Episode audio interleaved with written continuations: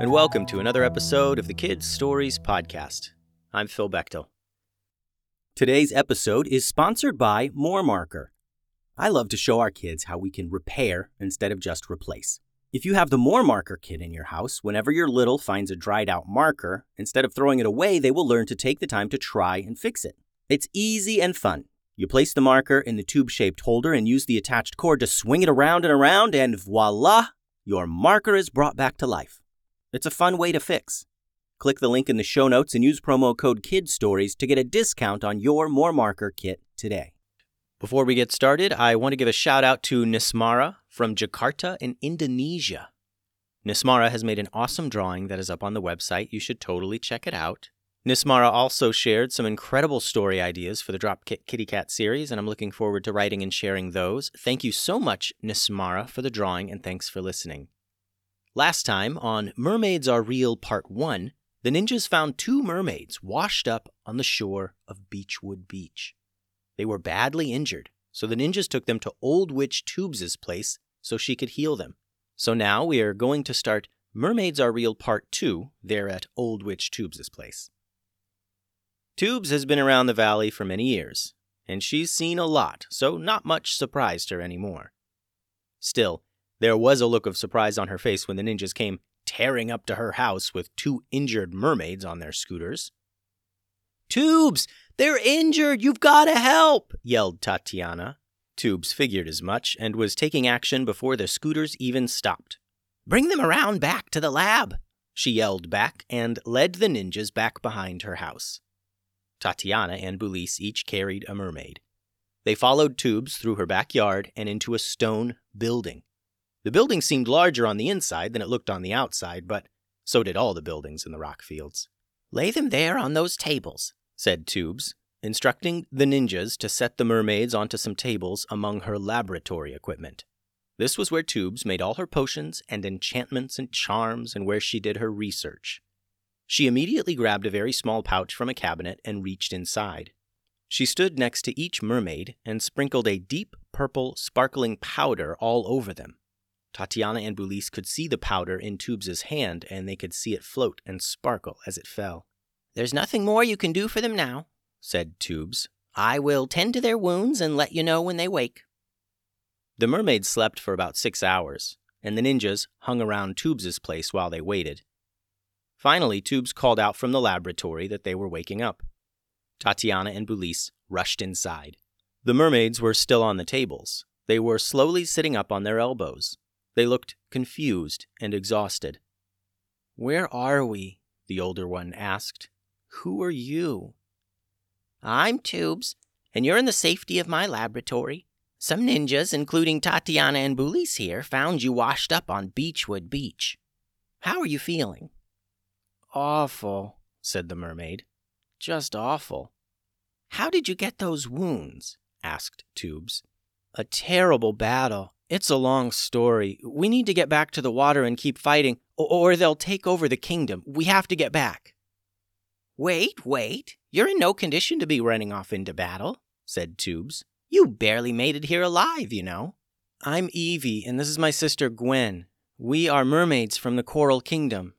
The Rude Boys are down there right now waging war on our people. We must return to defeat them, said Evie. Rude Boys? Asked Tatiana. There are people down there fighting for control of your ocean? Not people, lobsters, said Evie. The past few years, an awful gang of huge lobsters, some as big as humans, have tried to destroy the Coral Kingdom to rule the ocean themselves. And, oh, they're about to do it. There are too many of them. I don't know how we're going to defeat them, but we must return to try. I figured it was something wild like that, said Toobs. Usually is. Luckily, I think we can help. Then Toobs went on to explain that she made special amulets that would allow the ninjas to breathe underwater. I've made three of these underwater breathing amulets for the ninjas. It will allow them to change their legs into flippers whenever they please. So we can go protect the Coral Kingdom from the Rude Boys? said Bulis, excited now to take action. Uh, well, we might have trouble getting around here on land, though, said Gwen, looking at her flipper. Can you carry us back to the ocean? Ah, yes, that. I've got something for that, too. said Toobs, and she handed each mermaid a small tub of cream. Just rub a little of this cream on your flipper, and it'll turn into legs. Then the next time you step into ocean water, the legs will automatically turn back into a flipper. Try it. So the mermaids slowly applied a little bit of cream to their flippers, and their flippers became wavy and blurry. And then they were legs, just like that. What are those? yelled Gwen, pointing at her wiggling toes. And and why are they wiggling? Get them to stop wiggling. Those are your toes.